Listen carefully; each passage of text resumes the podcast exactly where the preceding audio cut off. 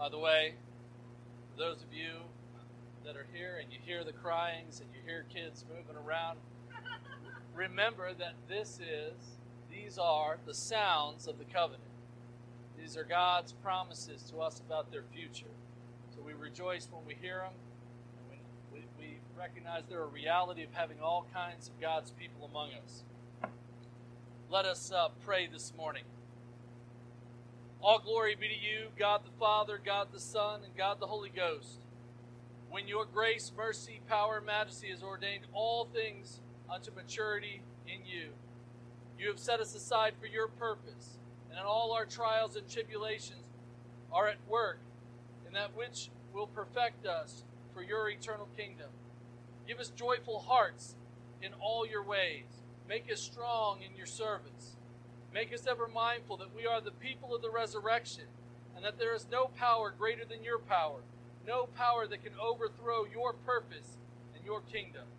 Open our eyes to see and our ears to hear, that we may understand your word and that may, we may live to bring you praise and glory. In Christ's name we pray. Amen.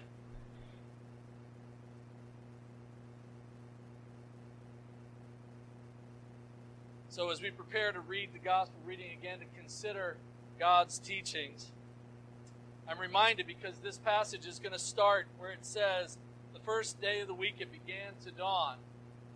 And if you were awake this morning at dawn and you considered the light breaking forth, bursting forth through the darkness, we are encouraged every day when the sun comes up that Christ is truly risen.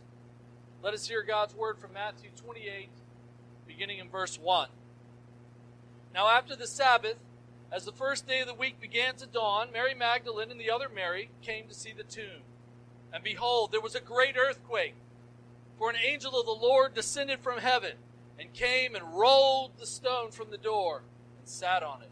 His countenance was like lightning, and his clothes as white as snow. And the guards shook for fear of him and they became like dead men. But the angel answered and said to the women, Do not be afraid, for I know that you seek Jesus who was crucified. He is not here, for he is risen. Come and see the place where the Lord lay, and go quickly and tell his disciples that he is risen from the dead, and indeed he is going before you in Galilee. There you will see him. Behold, I have told you. So they went out quickly from the tomb with fear and great joy, and ran to bring his disciples word. And as they went to tell the disciples, behold, Jesus met them, saying, Rejoice! So they came and held him by his feet and worshipped him. Then Jesus said to them, Do not be afraid. Go and tell my brethren to go to Galilee, and there they will see me. You know, when we hear this passage, it brings us joy. We have all kinds of opportunity to be amazed at the circumstances. And it gives us hope, and we can rejoice. But outside of Jesus Christ, life is hopeless. Outside the resurrection of Jesus Christ, it is meaningless. People of God, death comes to everyone. And without Christ, it brings fear. The fear of death is not a new problem. God's word tells us in Hebrews chapter 9, it says this, and as it is appointed for men to die once, every person knows that death is inevitable, but the stress of death really comes from the second half of this verse from Hebrews chapter 9 that says this, but after this, the judgment.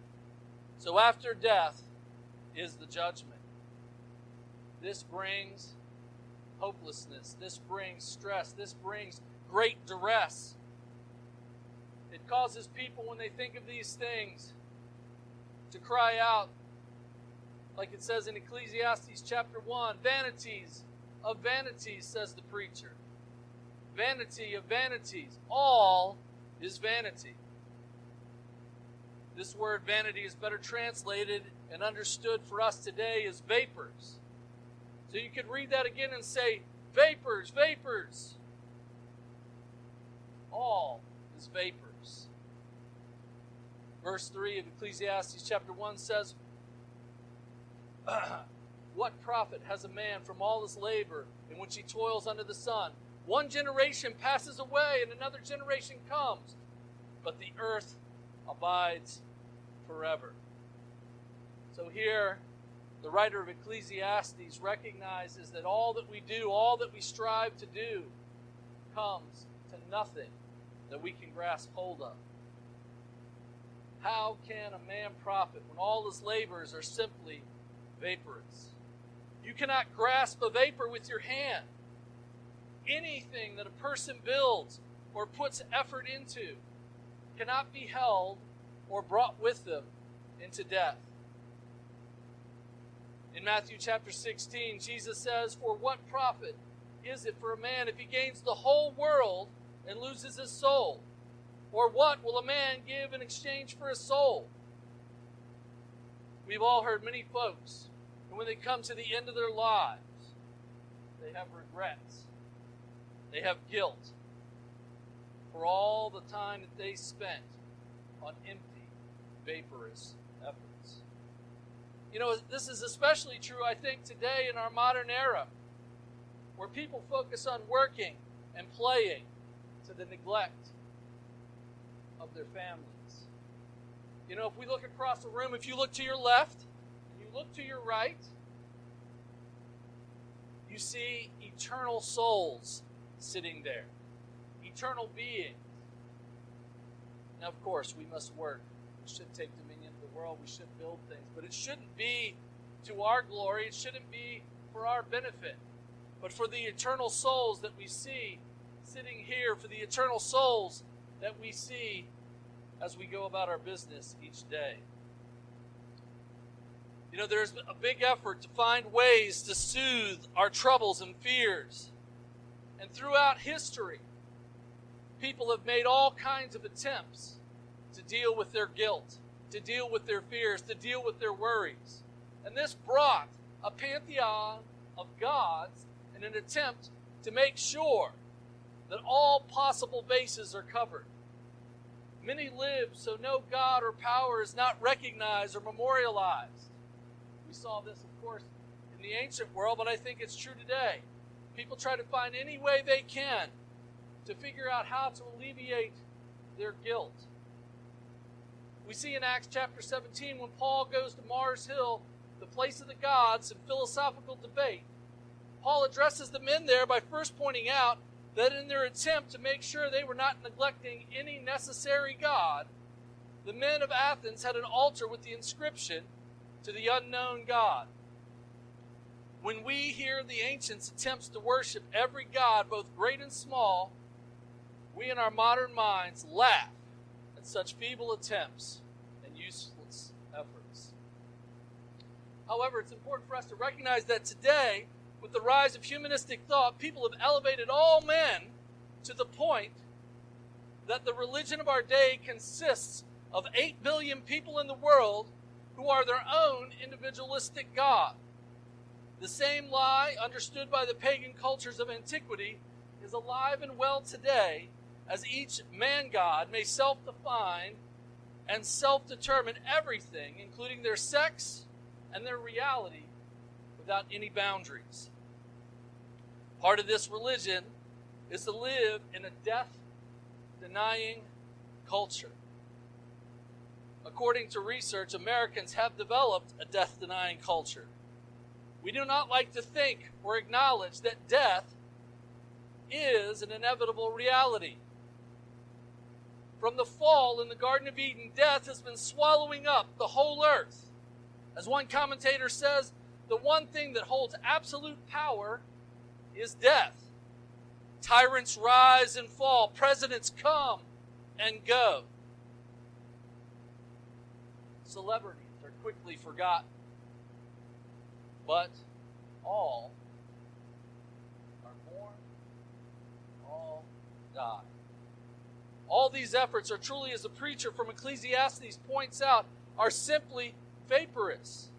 Our culture tries to live without acknowledging the inevitability of death and in that belief, they also deny the resurrection. Why do some say there is no resurrection? Living as we do in a world where the attempts are made to, to ignore death and the inevitability of this reality, we attempt to build lives that do not have to face guilt, regret, and unforgiveness that clings to us with an eternal grip. In the modern pantheon of God, science has one of the largest temples. Using science to resolve sin is a hopeless foundation of sinking sand. Matthew chapter 7. You know, if you're paying attention at all about how we're trying to use science, and, and I'm going to clarify here in just a second, but it's important for us to recognize that this trend is growing. In 2014, 6%, 16% of Americans were prescribed mental health medicines. This number has increased over the last seven years to 25%. Now, here's the clarification there are certainly some whose bodies are deficient and need medical assistance to function correctly. But when you're living in a world that attempts to resolve the ravages of sin without the redemptive work of Christ, is simply futile. People turn to their idols for deliverance. These idols of experts and medicines do not deal with the depravity of our sin, which separates us from God and dooms us to eternal judgment. Praise be to God that Christ's resurrection for us is the gift of God's mercy to us all. This means that we are not hopelessly swallowed up by death. The efforts to deny the hope found in Christ's resurrection is not new.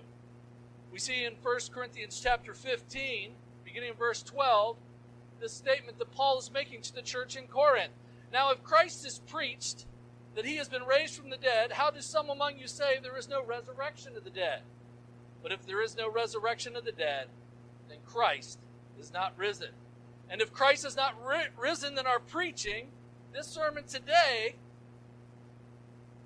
is empty. And all of our faith here today is also empty. We see in verse 17 this And if Christ is not risen, then your faith is futile. You are still in your sins. Then also those who have fallen asleep in Christ have perished. And if in this life only we have hope in Christ. We are of all men most pitiable.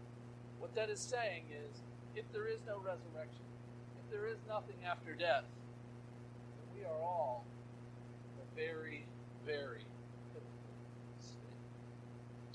If Christ did not die and take the punishment of our sin, and if he was not resurrected by the Father, then we would simply be all lost.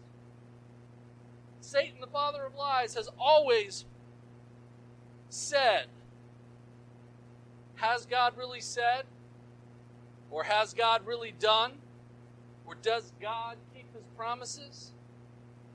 And there have certainly always been some who have been spurred on by Satan to deny the resurrection.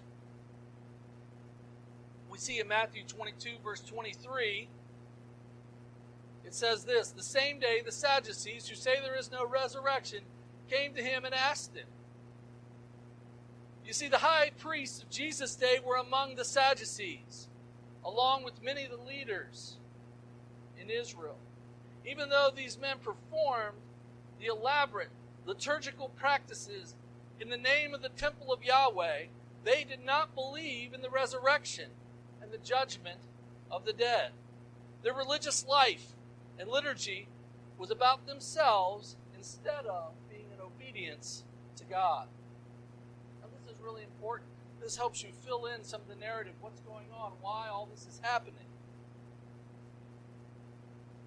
So, why did they do this liturgy? Why did they continue to go to the temple and put on the show? Have all these things, quote scriptures. You see, they didn't believe, they didn't want to do it because if they acknowledged that there is a resurrection, it would mean obligations to the living God. They, like many modern Americans, deny the resurrection so they may live as they please. we see that Jesus responds to the false teaching of the Sadducees in verse 31, where it says this But concerning the resurrection of the dead, have you not read what was spoken to you by God, saying, I am the God of Abraham, the God of Isaac, and the God of Jacob? God is not the God of the dead, but of the living.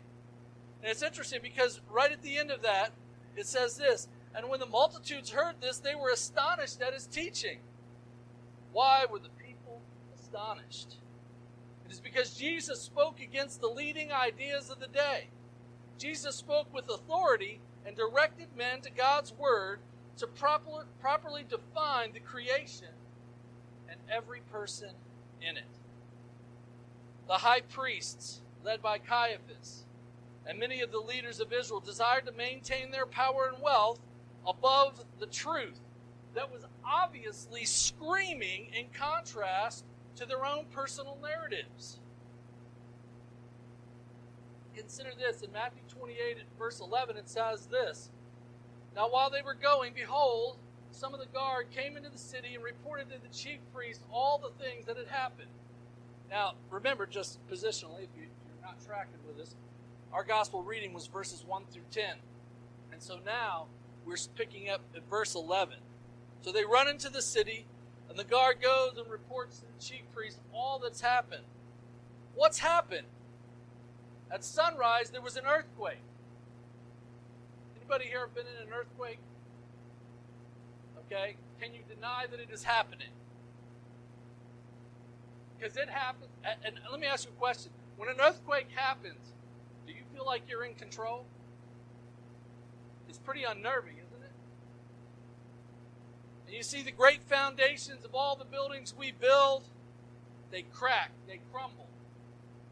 The work of men is powerless under the power and work of God. But what happened? This earthquake. And then what happens? An angel descends from heaven. And then the angel takes the stone and rolls it back. The angel tells the women that Jesus is not in the tomb and that he is alive. And that's super interesting. Those those soldiers they were there, they witnessed all of this. Can you imagine being those those Roman soldiers there on guard when this happened? All this happens and they don't say, Wow, I think my opinion of the world is changing. What do they do? They become little tattletales and they run into town and they say, Hey, I know you told me to do this, but um, something happened over there. And what do the chief priests do? It says, When they had assembled the elders and consulted together, they gave a large sum of money to the soldiers, saying, Tell them, his disciples came at night and stole him away while we slept. And if it comes to the governor's ears, we will appease him and make you secure. So, what did they do? They took the money and did as they were instructed. And this saying is commonly reported among the Jews until this day. So, what did they do? First of all, if you look at the soldiers, that they knew they had seen something totally amazing, something really powerful. They saw an angel come down and roll back the stone, demonstrating and showing to all that Jesus wasn't in there. And they witnessed all that. They took the money. The chief priests and the leaders, what do they do? They don't go to the tomb to fact check the soldier's account. No, they assemble and decide how to do damage control and how to control the narrative the chief priests don't want to face the reality of Jesus' resurrection. In the face of the true reality of Christ's work to redeem people from their sins, they do not repent. They don't want to admit their mistakes and turn and repent. You know, this reminds us of Jesus' parable of Lazarus and the rich man in Luke 16. In that story, you know, this is important. This is the only place where Jesus gives us a proper name in his parables. So we're going to hold on to that because that's going to be a big connection for us. It says this So the rich man says to Abraham, I beg you, therefore, Father, that you would send him, that's Lazarus, to my father's house, for I have five brothers, that he may testify to them, lest they also come to this place of torment. And Abraham said to them, They have Moses and the prophets, let them hear them. And he said, No, Father Abraham, but if one goes to them from the dead, they will repent. But he, that's Abraham, said to him, If they do not hear Moses and the prophets, neither will they be persuaded, though one rise from the dead. So here in this story, Lazarus is there, in, and Abraham is caring for him. This is prior to the resurrection. And there's this discussion going on between this rich man who's lived a wicked, self serving life And he's convinced that if he could just send someone back, if they saw someone resurrected from the dead, that this would change their minds. Really? Remember, Lazarus is the person in the parable. If we turn to John chapter 12, and we see that Jesus raises a man from the dead named Lazarus. And in John 12, verse 9, it says this Now a great many of the Jews knew that he, that's Jesus, was there, and they came to him, not for Jesus' sake only, but that they might also see Lazarus, whom had been raised from the dead. Listen to verse 10. But the chief priests, did they go out and fact check and see this guy that had been raised from the dead named Lazarus? No. The chief priests plotted to put Lazarus to death also, because on account of him, many of the Jews went away and believed in Jesus. The chief priests, in the face of the truth of Lazarus being raised from the dead, did not go and see. They did not say, We've been wrong. They do not repent and cry out for God's mercies. Instead, they plot against the truth. They plot against Jesus and even Lazarus. They plot against Jesus all while going in and out of the temple and putting on the liturgical show. Beware the leaven of liturgy without repentance and without the fruit of repentance. And that is good works where you lay down your life for others. People of God, the historical fact is that Jesus Christ is risen.